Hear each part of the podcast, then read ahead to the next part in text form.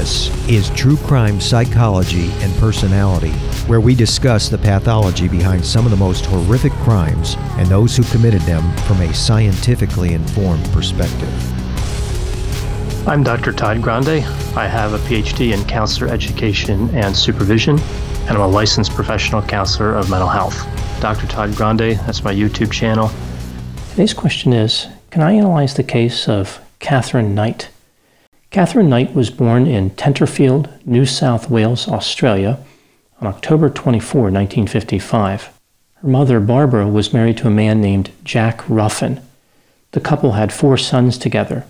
They lived in the town of Aberdeen. Barbara had an affair with one of Jack's friends and coworkers named Ken Knight.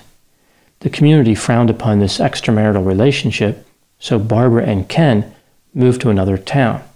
Barbara's four sons did not go with her. Two lived with Jack, and two lived with an aunt.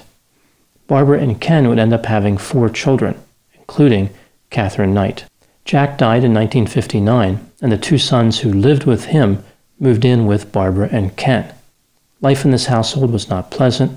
Barbara frequently violated boundaries, sharing information about her sex life with Katherine and her other children. Barbara hated both men and sex. This attitude may be explained by Ken's behavior. He was aggressive and used to frequently subject Barbara to assaults of a sexual nature, up to 10 times a day. Katherine was the victim of the same crime perpetrated by other men, but not by her father. This went on until Katherine was 11 years old. The family moved back to Aberdeen, and Katherine started high school. She was described as a bully. On one occasion, she attacked a teacher using a weapon. During a separate incident, she attacked a male classmate. When Katherine was not attacking people, she was described as a model student. She left school when she was 15 years old, but was still unable to read or write. It's not common to hear about a school referred to a student as a model student when they can't read or write by age 15, but they may have just been referring to her behavior and not her academic performance. Katherine found work in a clothing factory about a year later, she found a job at a slaughterhouse. She described this as her dream job. Her employer gave her a set of butcher's knives, which she kept over her bed, I guess in case she was attacked by a cow in her sleep. Sleep attack cows are surprisingly stealthy. In 1973, Katherine started dating a man with an alcohol consumption problem named David Kellett. They would get married in 1974. Katherine's mother offered David some advice about his marriage to Katherine. Among other things, she told him that he had better watch out for her because she would kill him. She said that Katherine had a screw loose somewhere. It didn't take long for her advice to make sense to David. On the night of their wedding, Katherine attempted to strangle him, saying that he fell asleep after they only had sex three times. Evidently, that was an insufficient quantity of sexual encounters. On one occasion, after David arrived home later than expected from a darts competition, Katherine struck him in the head with a frying pan after burning all his clothes and shoes. As it turns out, David's skull was fractured. The police were ready to charge Katherine, but she talked David into letting it go. On another occasion, Katherine put a knife to David's throat and accused him of cheating on her. The couple had a daughter in 1976, not long after this, David moved to Queensland to be with another woman. Katherine was admitted to the hospital the next day because she was observed pushing her baby down the street in a stroller, repeatedly slamming the stroller into fences. She was diagnosed with postnatal depression. Shortly after being released from the hospital, Katherine placed her daughter on railway tracks right before the train was due. A man found the baby and removed her from the tracks just in time. After Katherine left the baby on the tracks, she stole an axe and threatened to kill several people. She was arrested and taken to the hospital. She signed herself out the next day. Within a few days, Katherine attacked a woman with a knife, slashing her across the face and demanding that the woman drive her to Queensland so she could confront David. They pulled into a service station where the woman ran away from the car. When the police arrived, they found Katherine using her knife to hold a boy hostage. The police were able to get the knife away from her using brooms. And once again, she was taken to the hospital. I wonder if these were ordinary brooms or special tactical police brooms. At the hospital, Katherine explained to the nurses that she was going to kill the mechanic at the service station because he had fixed David's car, which enabled David to drive to Queensland. She also told them that when she arrived in Queensland, she was going to kill both David and his mother. The police told David about this disturbing revelation. His reaction was to move back to Aberdeen along with his mother to be with Katherine. On August 9, 1976, Katherine was released from the hospital. David, his mother, and Katherine moved to another town. Katherine had another daughter in March of 1980. In 1984, Katherine left David, eventually ending up in Aberdeen. In 1986, Catherine met a man named David Saunders, who moved in with her and her daughters a few months later.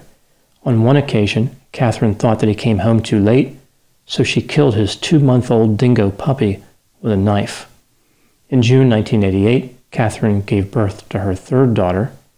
Not long after this, she hit David Saunders in the face with an iron and then stabbed him in the stomach with a pair of scissors. David Saunders survived and went into hiding, which was a good idea because Katherine was trying to find him. Katherine falsely filed the equivalent of a restraining order against him. Greetings from Evergreen Podcasts. We're rolling out a listener survey and we want to hear from you. The information in the survey will help us gather statistics and in turn make our shows more appealing to advertisers. I know most people don't like ads, but this is one of the only ways our shows make money and help keep their lights on. We promise it will only take a few minutes, but the impact on our podcasts will be tremendous. As a token of our appreciation, we'll randomly select one lucky participant each month to win an exclusive merchandise package from Evergreen Podcasts. Head to evergreenpodcast.com slash listener survey to help a show and possibly get some free stuff for doing so. We can't thank you enough for the support. Now back to the show. You might be surprised to know that not all serial killers are straight cisgender white men, and the victims of true crime are not a monolith either. She's Wendy and I'm Beth, and together we host Fruit Loops Serial Killers of Color, a true crime podcast. Together, we take deep dives into the true crime stories about marginalized and minoritized perps and victims that often go untold. We also provide the context and nuance that these stories deserve. At Fruit Loops, we're serving up true crime with a side of history, society, culture, and some fun. Listen to Fruit Loop Serial Killers of Color on Spotify, Google Play, Apple Podcasts, or wherever you get your podcasts.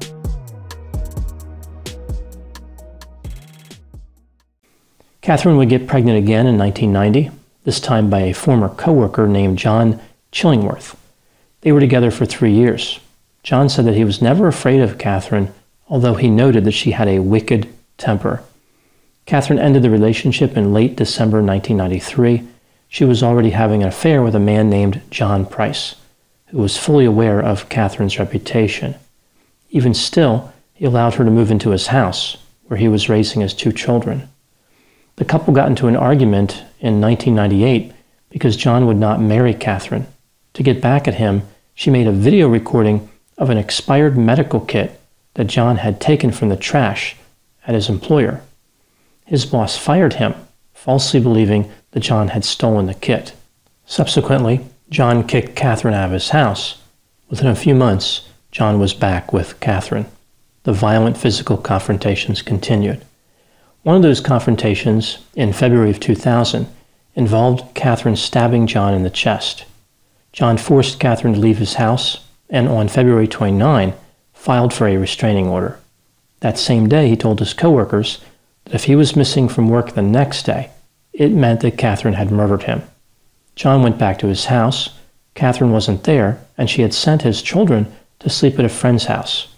John left to spend some time with neighbors, returning at around 11 p.m. Katherine came to John's house sometime after this. She woke John up and they had sex. Not long after this, so either late on February 29 or early on March 1, Katherine stabbed him. He tried to get away, but she kept stabbing him, 37 times in total.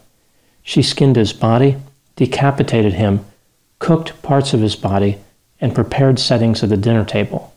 John's head was in a pot on the stove, along with some vegetables. It was Katherine's intention to serve the body parts to his children. I know some people are very rigid about allowing substitutions in recipes. It looks like Katherine might be a little more liberal in this area. Katherine went into Aberdeen to an ATM and withdrew $1,000 from John's bank account. The next morning at 6 a.m., a neighbor noticed that John's car was still in the driveway. His employer sent workers over to see what was going on. They called the police after finding blood on the front door. The police found John's body. They also found Katherine, who had overdosed on prescription medications but was still alive. Katherine was taken to the hospital and eventually charged with murder she pleaded not guilty, then offered to plead guilty to manslaughter. That offer was rejected. Her trial started in October 2001, but before the jury could be squared away, Katherine changed her plea to guilty. Mental health experts believe that Katherine had borderline personality disorder and PTSD. They said she suffered from dissociation and didn't remember what happened. Katherine had no remorse despite her guilty plea.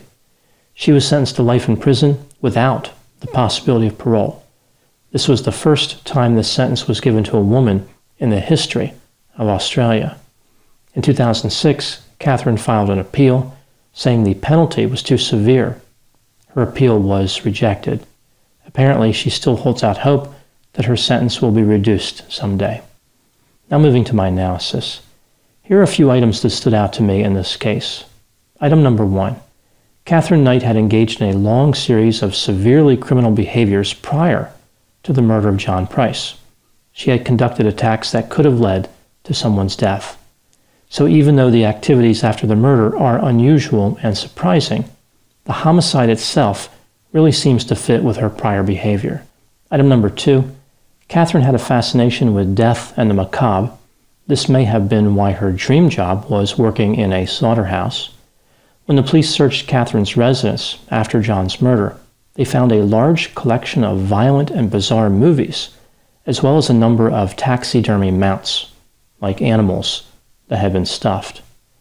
Item number three Katherine appeared to be strongly affected by the idealization devaluation cycle of borderline personality disorder. This is also called the love hate cycle. She responded to fears of rejection with extreme devaluation. One could argue that the ultimate devaluation in the case of Katherine was to murder and cook, her partner. Item number four Katherine claimed that she lost her memory, but it seems fairly clear that she did not.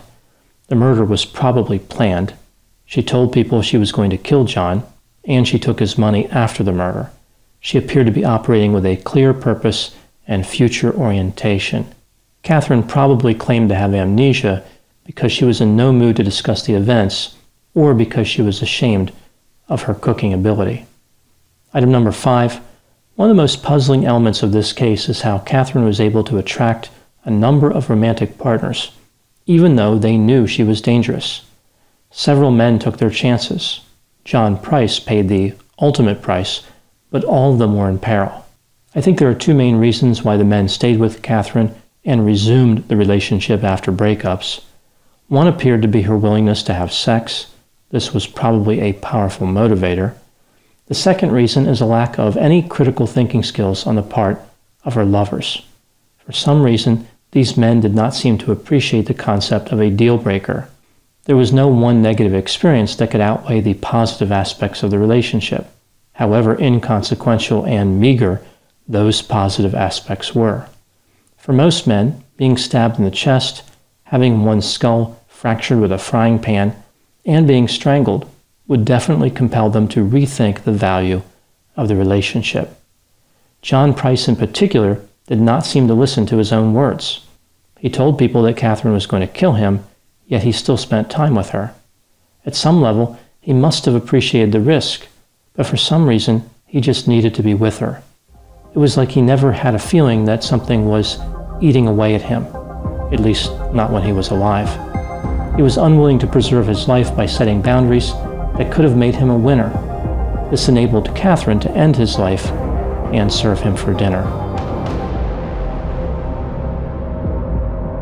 This has been True Crime Psychology and Personality from Ars Longa Media. This content is for educational and entertainment purposes only. Ars longa, vita brevis.